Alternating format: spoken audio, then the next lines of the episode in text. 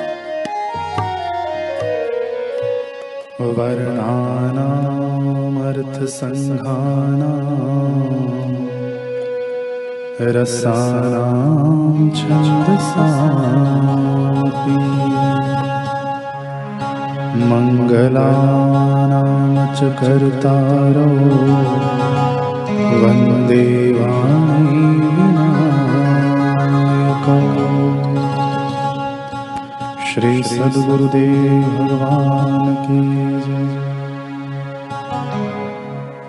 हम कथा का प्रारंभ एक अनुभव से करेंगे। कटनी मध्य प्रदेश के मनोज कुमार मंडल ये बता रहे हैं अपना अनुभव। कि मेरी पत्नी को डेंगू होने से खून की जाँच कराने पर 31 अगस्त 2016 रक्त में प्लेटलेट्स चौहत्तर हज़ार ही बचे थे। घन मिलीमीटर, चौहत्तर हज़ार घन मिलीमीटर।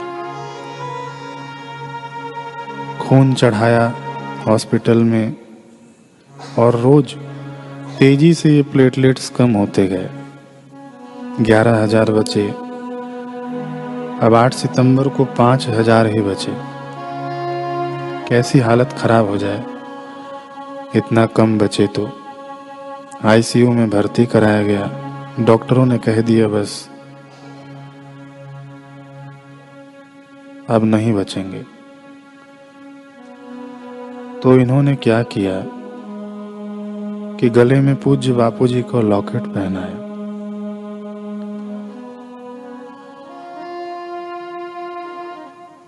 फिर समय मिला तो 108 बार महामृत्युंजय मंत्र जप करके बेड के चारों तरफ़ छिड़का और थोड़ा सा पिलाया भी तकिए के नीचे ऋषि प्रसाद भगवत गीता रख दिया और पूज्य श्री से प्रार्थना करने लगे।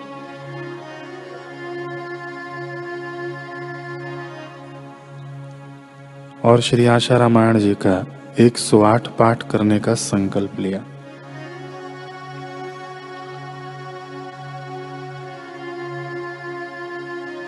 प्लेटलेट्स की संख्या, प्रार्थना के बाद जादू की तरह बढ़ने लगा। कहते हैं कि गुरुदेव की कृपा से श्री आशा रामायण जी के पाठ के संकल्प से आज वह बिल्कुल ठीक है। तो हम फल श्रुति गाएँगे और इस कथा की शुरुआत करेंगे। एक सौ आठ जो पाठ करेंगे, उनके सारे काज सरेंगे। एक सौ आठ जो पाठ उनके सारे काज सरेंगे। रहे न चिंता दुख निराशा होंगी पूर्ण सभी अभिलाषा।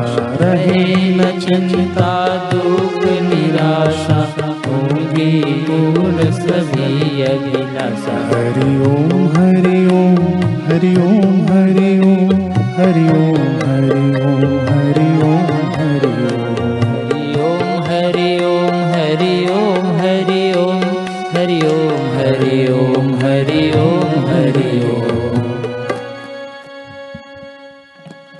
तो हम लोग पिछले सत्र में चिंतन कर रहे थे। वेद भगवान कहते हैं कि सदगुरु का रूप औषध रूप है। हम लोगों ने गोस्वामी तुलसीदास जी की एक चौपाई का मनन किया। सदगुरु वैद्य वचन विश्वासा। संयम यहन विषय की सदगुरु वैद्य। सदगुरु वैद्य हैं और गुरु ही औषधि देते हैं। लेकिन वेद भगवान कहते हैं कि गुरु ही औषध रूप है। यानी कहने का अभिप्राय देखिए कि सदगुरु तो वैद्य हैं, लेकिन जो औषध देते हैं, यानी स्वयं को देते हैं औषध रूप भी गुरु ही हैं तो गुरु स्वयं अपने आप का दान करते हैं। वैद्य दवाई देता है, पैसे लेता है, सांसारिक वैद्य, लेकिन ये सदगुरु स्वयं को दे देते हैं। और मूल में क्या लेते हैं? मूल में हमारा ज्ञान ले लेते हैं, अहंकार ले लेते हैं, हमारी तुच्छ मान्यताओं को ले लेते हैं। सदगुरु वैद्य वचन विश्वास। लगभग सभी महापुरुषों ने सदगुरु को वैद्य कहा, सदगुरु मेरा सूरमा। करे शब्द की को कई ऐसे महापुरुषों ने सदगुरु को वैद्य की उपाधि दी, भवरोग के उपचारक की उपाधि दी। मलाया में एक भारतीय डॉक्टर हो गए, भारतीय भारत के डॉक्टर हो गए कुप्पू स्वामी।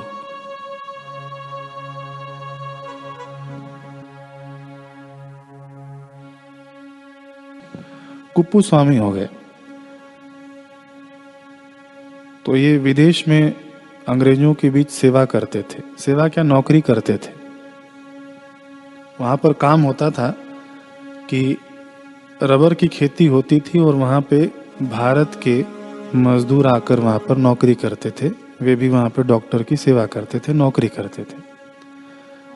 तो एक दिन एक गरीब मजदूर इनके पास आया, अपनी पत्नी को लेकर बहुत बीमार अवस्था में। लेकिन संकोच कर रहा था कि दवा के लिए इतने पैसे तो नहीं हैं तो डॉक्टर को क्या बोलूँ? लेकिन जैसे ही कुप्पू स्वामी ने उनको देखा गरीब दंपत्ति को तो इलाज शुरू कर दिया। वो व्यक्ति कहता है कि कितना लगेगा पैसा कुप्पू स्वामी ने कहा कि परेशान होने की ज़रूरत नहीं है, मरीज़ ठीक हो जाए, फ़ीस तो आ जाएगी। पत्नी ठीक हो गई, उस मजदूर की तब स्वयं डॉक्टर कुप्पू स्वामी ने अपने जेब से पैसे निकालकर उस गरीब को दिया कि इनके दूध और फल की व्यवस्था करवा देना, दवाइयों की व्यवस्था करवा देना।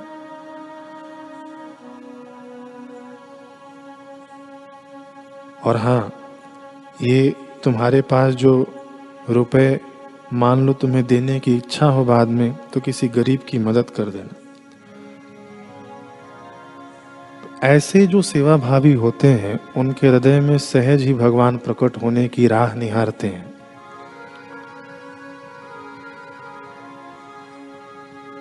कुप्पू स्वामी का ऋषिकेश आना हुआ। जिज्ञासा थी। एक प्यास थी अध्यात्म की, कि कोई मार्ग मिल जाए। तो उनको दर्शन हुए स्वामी विश्वानंद सरस्वती का। उन महाराज में कुप्पू स्वामी को अपने गुरु दिखने लगे, यानी गुरु रूप में दिखने लगे। कुप्पू स्वामी को विश्वानंद जी ने सन्यास धर्म की दीक्षा दी, और यही कुप्पू स्वामी स्वामी शिवानंद जी महाराज बने, जिनकी गुरु भक्ति योग आज हम पढ़ते हैं, हमारे आश्रम में पढ़ी जाती है।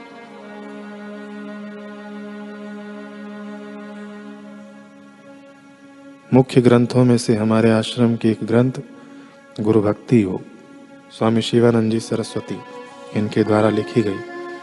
तो ये डॉक्टर तो थे लेकिन असली डॉक्टर के पास पहुँच गए।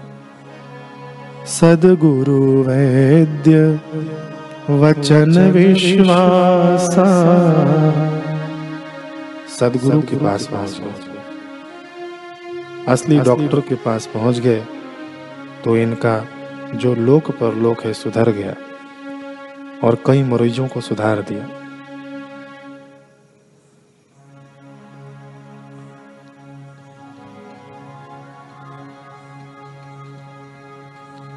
कठोपनिषद में आता है कि नायमात्मा प्रवचने न लभ्यो, न मेधया न बहुना श्रुते न यह आत्मतत्व की प्राप्ति प्रवचन से नहीं होती।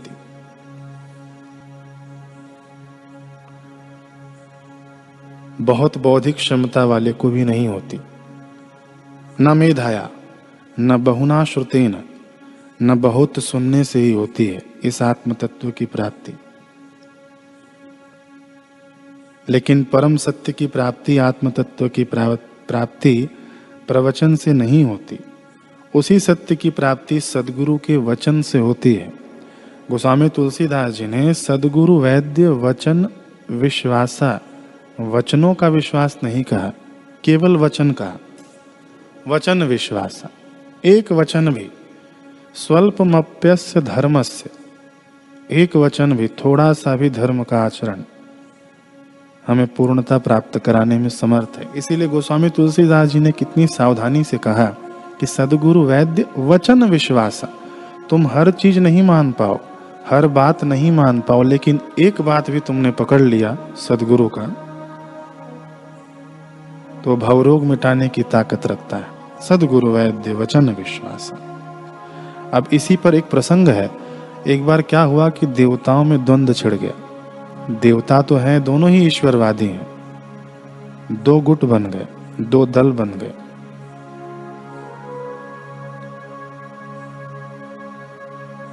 एक दल कहता है कि भगवान वैकुंठ में निवास करते हैं। अब दूसरा दल कहता है कि भगवान समुद्र में निवास करते हैं, क्षीर सागर में। अब एक दल हो तो ठीक है, अगर दो दल हो जाए तो दल और दल दल दल बन जाता है। तो इसमें अध्यात्म निकल कर नहीं आता, झगड़े होते। तो यही हुआ।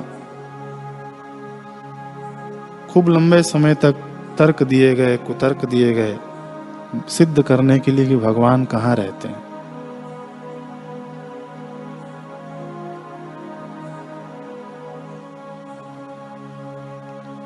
वहीं शिव जी बैठकर चुपचाप सुन रहे थे। माँ पार्वती कहती हैं कि, भगवान, ये कब से लड़े जा रहे हैं और आप चुपचाप सुन रहे हैं? शिव जी कहते हैं कि, मैं अवसर देख रहा हूँ। अब देखिए, शिव जी क्या है? गोस्वामी तुलसीदास जी कहते हैं, तुम त्रिभुवन गुरु वेद बखाना। आन जीव पावर नहीं जाना। आन जीव पावर का जाना। गोस्वामी तुलसीदास जी भगवान शिव जी को त्रिभुवन के गुरु बोलते हैं। तुम त्रिभुवन गुरु वेद बखाना, ये वेद बखान रहे हैं। शिव जी हैं गुरु। अब गुरु अवसर देख रहे हैं कि ये कब चुप हो। दूसरी जगह भी भगवान के लिए कहा शिव जी के लिए, कि वंदे बोधमयम नित्यम गुरुम शंकर रूपिणम। शिव जी को गुरु बताया। तो पार्वती जी कहती हैं कि आप चुप क्यों हैं? आप क्यों नहीं बोलते? भगवान कहते हैं कि अवसर देख रहा हूँ जब अवसर मिला, तब शिव जी ने कहा, लिखते हैं कि अवसर पाए वचन, एक कहे एक वचन कहा। हम लोग चिंतन कर रहे हैं कि सदगुरु वैद्य वचन विश्वासा गोस्वामी जी ने कहा है कि एक वचन भी काफ़ी है, भवरोग की, भवरोग मिटाने के लिए। इसी प्रसंग पर हम एक प्रसंग सुन रहे हैं कि शिव जी ने एक ही वचन कहा, अवसर पाए वचन एक कहे हो। तो क्या वचन कहा? शिव जी ने कहा, जो द्वंद चल रहा था कि हरि कहाँ रहते हैं, वैकुंठ में रहते हैं कि क्षीर सागर में रहते हैं? तो शिव जी ने बताया कि हरि व्यापक। हरि व्यापक है। तब एक दल ने कहा हाँ भगवान, आप सही कह रहे हैं। हरि व्यापक हैं, लेकिन वैकुंठ में ज़्यादा रहते हैं। दूसरे दल ने कहा, हरि व्यापक हैं, मानते हैं, लेकिन लक्ष्मी जी समुद्र से प्रकट हुई हैं, इसलिए ज़्यादा भगवान समुद्र में रहते हैं। तब शिव जी ने आगे कहा, इस अपने वाक्य को पूर्ण किया। हरि व्यापक सर्वत्र समाना। प्रेमत प्रकट हो वही मैं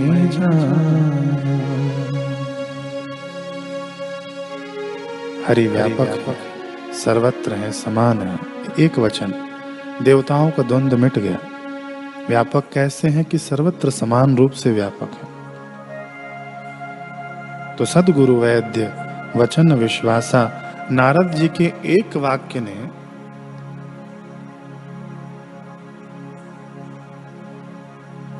माँ पार्वती का द्वंद्व मिटा दिया। शिव जी के एक वाक्य ने देवताओं का द्वंद्व मिटा दिया। लेकिन जो विश्व विजयी हुआ सिकंदर, उसके पास ऐसे कोई वैद्य नहीं थे। कई राज्यों को जीतने के बाद सिकंदर अपने को अजय समझने लगा था। पूरी पृथ्वी को मैंने जीत लिया। उसने एक दिन अपने मित्र से कहा कि मेरा मुकाबला अब दुनिया की कोई भी ताकत नहीं कर सकती। लेकिन कुछ ही महीने बाद जब सिकंदर बीमार पड़ा बड़े बड़े नामी हकीम उसके उपचार के लिए लगे, फिर भी बीमारी बढ़ती ही गई, बढ़ती ही गई। अंत में राज्य के प्रमुख हकीमों ने कह दिया कि अब बादशाह का जीना मुश्किल है।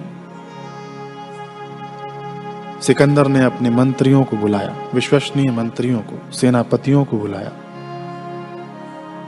आदेश दिया, कितना भी दौलत खर्च हो जाए, मेरा जीवन बचाने का प्रयास करो। मंत्री ने कहा, सम्राट हमारे पास इतनी दौलत है कि हम कीमती से कीमती चीज़ वस्तुएँ, दवाइयाँ खरीद सकते हैं। लेकिन अफसोस धन के बल पर हम जीवन खरीद नहीं सकते। सांसों को बढ़ाया नहीं जा सकता।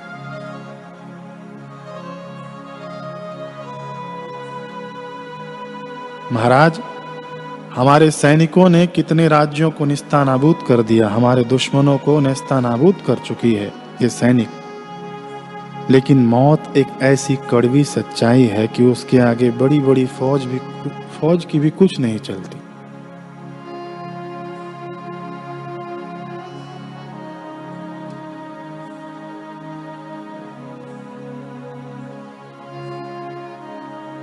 सिकंदर गहरी साँसें भरकर सोचने लगा। कि हे झूठे अहंकार, तुझे धिक्कार है। जिस धन दौलत, सत्ता, ऐश्वर्य के लिए पूरा जीवन दांव पर लगा दिया। जिसके बल पर तू फूले न समाता था।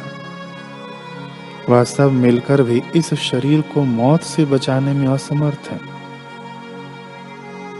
धिक्कार है ऐसी ज़िंदगी को।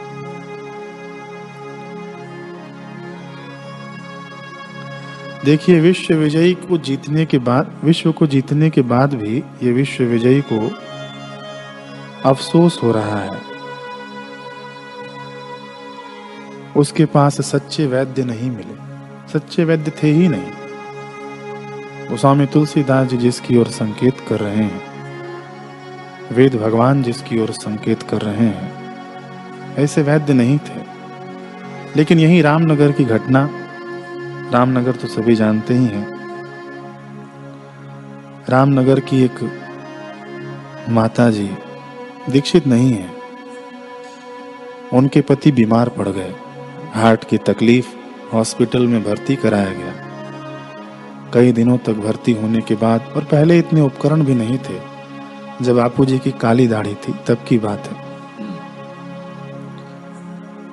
डॉक्टरों ने हाथ ऊपर कर दिए कि बस अब जीना मुश्किल है। समय पूरा हो गया है, आप ले जा सकते हैं इन्हें। घर में एक मातम का सा वातावरण। लेकिन इन माता जी के माता जी की एक सहेली थी, जो पूज्य बापू जी को जानती थी। दीक्षित थी। उन्होंने कहा कि ईसा की अजम से जब दूर किनारा होता है, तूफ़ान में टूटी किश्ती का एक भगवान सहारा होता है, संत सहारा होता है। चलो, हम संत के पास जाते हैं। और यहाँ पर पहले स्टेडियम नहीं था, तब की बात है। यहाँ ऐसे खड्डे थे कि ऊपर नीचे, मान लो छोटी पहाड़ी बनी, पहाड़ी नुमा, टेकरे बने रहते थे। नदी का किनारा था तो कैसे भी करके दोपहर में पहुँचे, बापू मोक्ष कुटीर के अंदर। बापू की मौज थी पहले। जब मर्ज़ी तब बाहर आते, नहीं भी आते, अंदर ही रह जाते कई दिनों तक। दोपहर में आकर बैठी दोनों माताएँ।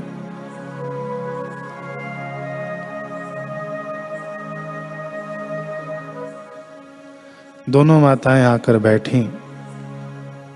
लेकिन दोपहर से शाम हो चली। दोपहर से शाम हो चली। बापूजी बाहर नहीं आए तो ये माता जी सोचती हैं कि अब मुझे घर जाना चाहिए, न जाने किस बाबा की इंतज़ारी में बैठी हैं। न जाने किस बाबा की इंतज़ारी में बैठी हैं, अब मुझे जाना है। चलो सखी, चलते हैं। तो दीक्षित माता जी ने कहा कि नहीं, मुझे जब तक बापू जी के दर्शन नहीं होते, तब तक मैं नहीं जाऊँगी यहाँ से। और दर्शन होने के बाद ही मैं जाऊँगी, ये मेरा नियम है। यहाँ तक आई हूँ, इतनी मेहनत से दर्शन होने के बाद ही जाऊँगी। अब ये माता जी ये रास्ता ही ऐसा था पहले, जंगल झाड़ियाँ, कि माता जी अकेले जाने में डरे। आने का रास्ता तो अलग था और जाने का भी अलग रास्ता था। अभी तो रोड बन गए हैं। शाम के समय पूज्य बापू जी बाहर आए मोक्ष कुटिया की दीवार पर। तो इन माता जी को देखते हुए बोले, तेरा पति बीमार है। हार्ट की तकलीफ़ है। जी साईं जी साईं। सिंधी में बात किए बापू। ये माता जी भी सिंधी। डरना मत, घबराना मत, और बापू जी ने इतना कहकर अपने गले में एक रुद्राक्ष की माला पड़ी थी। वो माला भी 108 मन के की नहीं थी। अब जितने भी मन के हों उसमें बापू जी ने अपने गले से रुद्राक्ष की माला उतारी और इन माता जी को दे दिया। जा पहना देना, जितने इस माला में दाने हैं उतने साल जिएगा ये। कुछ नहीं होगा, जा। सदगुरु वैद्य वचन विश्वासा। बापू जी की आभा में आकर बापू जी की दृष्टि बापू जी के वचन कि मैंने तो पहले बताया ही नहीं बापू जी को और बापू जी को पता कैसे चला। सदगुरु वैद्य, हमने पिछले सत्र में मनन किया था कि गुरुदेव हमारे शरीर का भी ध्यान रखते हैं, जो साधन धाम मोक्ष करी द्वारा है। शरीर सभी साधनों का मूल है। उसका भी ध्यान रखते हैं और साध्य का भी ध्यान रखते हैं। जा पहना देना। जितने इस माला में दाने हैं, उतने वर्ष जिएगा। ले जाकर पहना दिया। डॉक्टरों ने तो कह दिया था कि अब ले जाओ घर तो सच में घर ले आए उनको।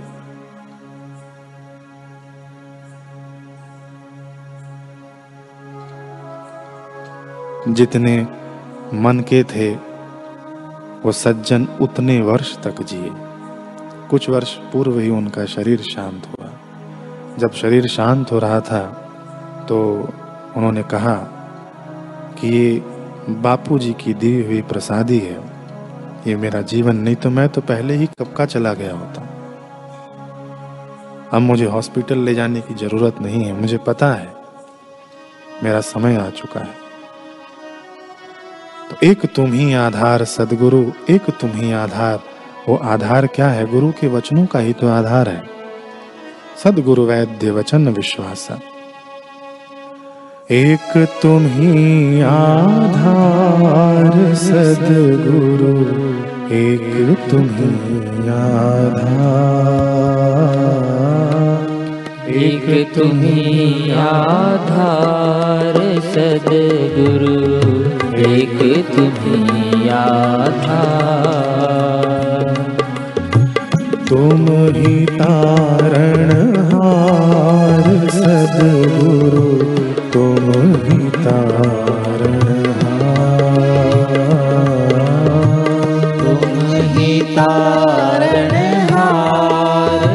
सदगुरु तुम ही तारणहार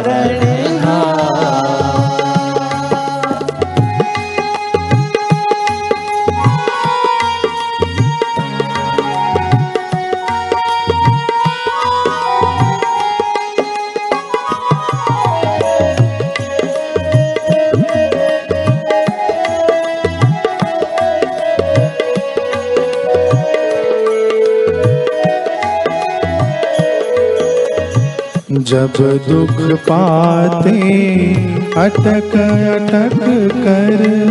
जब दुख पाते अटक अटक कर।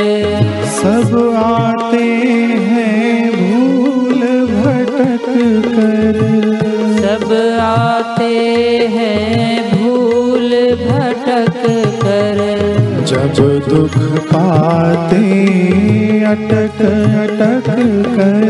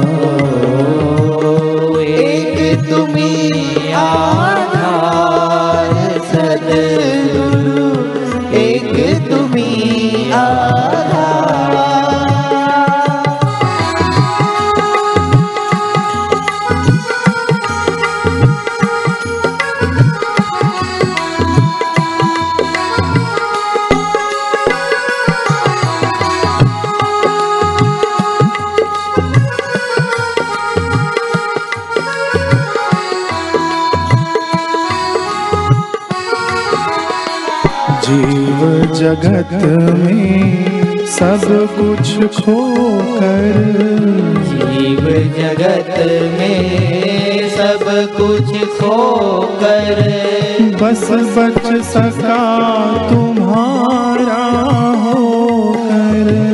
बस बच सका तुम्हारा हो कर जीव जगत में सब कुछ खोकर जीव जगत में सब कुछ खोकर बस बच सका तुम्हारा होकर।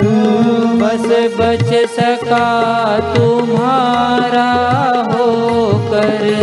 हे मेरे सरकार सदगुरु।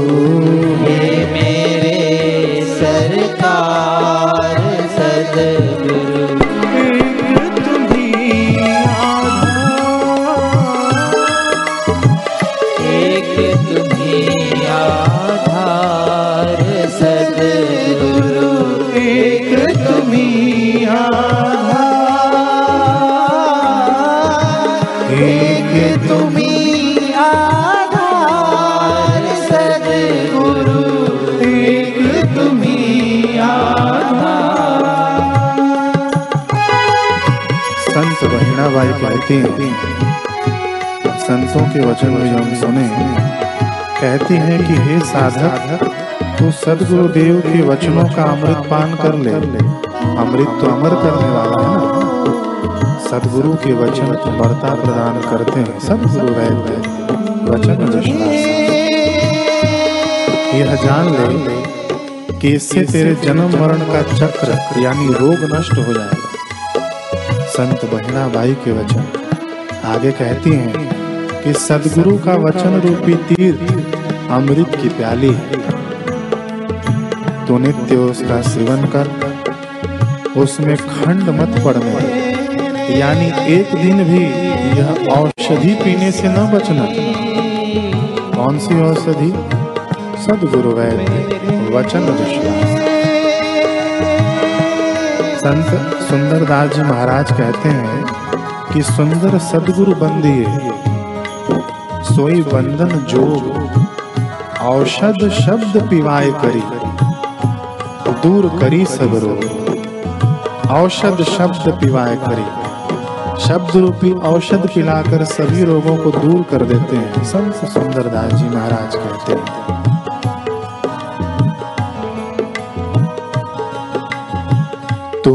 ही तारण सदगुरु। तारणहार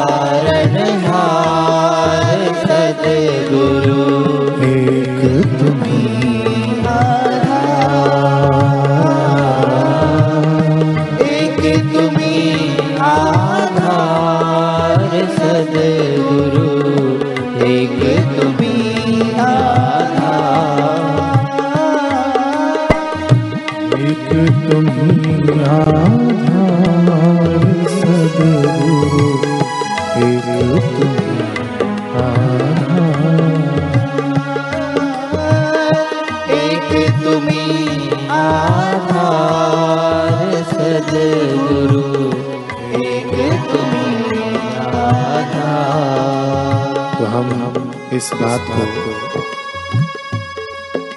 फिर से एक बार पुनरावृत्ति करें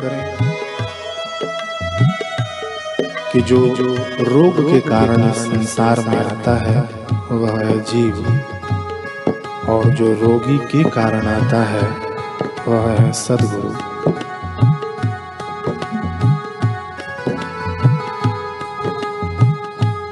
रोग के कारण दुर्बलता घेरती है। लेकिन रोगी पर दया करने वाले सबल होते हैं। वो है सदगुरु। रोग के कारण जो आता है, वह है जीव। और रोगी के कारण जो आता है, दया करके, वो है सदगुरु। तो ऐसे सदगुरु के वचनों पर विश्वास ये भव सागर पार कराने वाला है।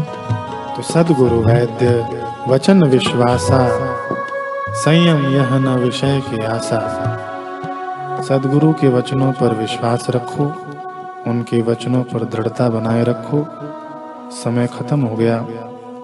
यहाँ पर बड़ा ही सटीक उदाहरण बैठेगा। माता सती का और शिव जी का प्रसंग। वो अगले सत्र में हम लोग सुनेंगे। कि कैसे माता सती ने शिव जी के वचनों को ठुकरा दिया। तो स्वामी तुलसीदास जी ने कहा, हमने सुना कि तुम त्रिभुवन गुरु वेद बखाना। शिव जी गुरु हैं। उनके वचनों को ठुकरा दिया, उनकी क्या गति हुई। और उसके बाद जब पार्वती जी के रूप में जब उनका जन्म हुआ तो पार्वती हैं पर्वत की पुत्री, यानी अचलता की पुत्र। अचलता की पुत्री हैं। अचल हैं। श्रद्धा की प्रतीक है। वंदे भवानी शंकरो श्रद्धा विश्वास रूपिणो, श्रद्धा की प्रतीक है। और श्रद्धा कैसी पर्वत की पुत्री पर्वत चलते थोड़ी हैं। अचल है। अटल श्रद्धा। अटल श्रद्धा। देखिए हमारी श्रद्धा चलती रहेगी ना। तो भगवान अचल रहेंगे। और हमारी श्रद्धा अचल रहेगी तो भगवान चल कर आ जाएँगे। फिर से सुने, यदि हमारी श्रद्धा चलती रहेगी, इसमें, उसमें एक निष्ठ श्रद्धा होनी चाहिए गुरु में। माता पार्वती जी को सप्तऋषि मनाने आए थे, परीक्षा लेने आए थे। सप्तऋषि कोई कम थोड़ी हैं? बताने आए थे कि हम तुम्हारे लिए विष्णु भगवान को खोज कर लाए हैं, उनसे विवाह कर लो। लेकिन माता पार्वती जी ने कहा कि गुरु के वचन प्रतीति न जे ही सपने वो सुगम न सुख निधि ते मैंने अपने गुरुदेव के वचनों को मान लिया, श्रद्धा गुरुदेव के वचनों में पार्वती जी ने दिखाया। ध्यान से इस प्रसंग पर हम ध्यान दें कि शिव जी में श्रद्धा नहीं दिखाया यहाँ पर। कथाकार लोग अपने हिसाब से इसकी व्याख्या कर लें, लेकिन यहाँ पर माता पार्वती जी ने अपनी श्रद्धा, अपनी अटलता दिखाई है अपने गुरु के प्रति, नारद जी के प्रति। जब सप्तऋषि हार गए समझा समझा के तो माता पार्वती से कहते हैं कि अब हम भगवान शिव जी को ही भेजते हैं तुमको समझाने के लिए। फिर से यहाँ पर उनकी श्रद्धा देखिए माँ पार्वती जी कहती हैं, जन्म कोटि लगी रगर हमारी, बरहू शंभु न तरहूं कुवारी। आखिरी में कहती हैं कि, तजऊ न नारद कर उपदेशु। आप कहूँ सतबार महेशु। आप भी सौ बार कह लीजिए, कितने बार भी कह लीजिए और आप भगवान शिव जी को भेजने की बात कहते हैं। भगवान शिव जी भी आकर सौ बार कहें कि अपना यह संकल्प त्याग दो तो भी मैं नहीं त्यागूँगी। क्यों? क्योंकि गुरु के वचन प्रतीति न जेही। जितने भी शास्त्र हैं, ये सब गुरु की शरण में हमें भेजते हैं। ये कथा प्रसंग ऐसे ही नहीं है। तो ये माता पार्वती जी की दृढ़ श्रद्धा अटल श्रद्धा गुरु के वचनों में। फिर से वही वाक्य दो स्वामी तुलसीदास जी का सदगुरु वैद्य वचन विश्वास ये माता पार्वती जी ने हमें चलकर इन वचनों पर सिखाया। अब कहेंगे कि माँ, सती भी तो शिव जी की अर्धांगिनी थी। उन्होंने क्यों नहीं ऐसा किया गुरु के वचनों पर? तो देखिए, जब माँ अपने छोटे बच्चे को चलना सिखाती है तो उंगली पकड़कर बच्चे को सीधे चलाती है, लेकिन खुद उल्टे चलती है। तो क्या माँ को चलना नहीं आता? ये हमें दिखाने के लिए, हमें सीख देने के लिए ये गुरु के वचनों को ठुकराओगे तो ये हालत होगी, कहीं की नहीं रह जाओगे। और माँ पार्वती ने फिर सीधे चलकर दिखाया, गुरु के वचन प्रतीति न जे ही सपने सुख सुख न देते ही। अगले सत्र में भी हम नारद जी का प्रसंग सुनेंगे। कि नारद जी ने जब अपने स्वामी के वचन ठुकराए, जैसे गरुड़ जी को अश्रद्धा हो गई थी, अपने स्वामी में वैसे ही कुछ नारद जी का भी एक प्रसंग है, बड़ा सुंदर प्रसंग है। अगले सत्र में हम सुनेंगे।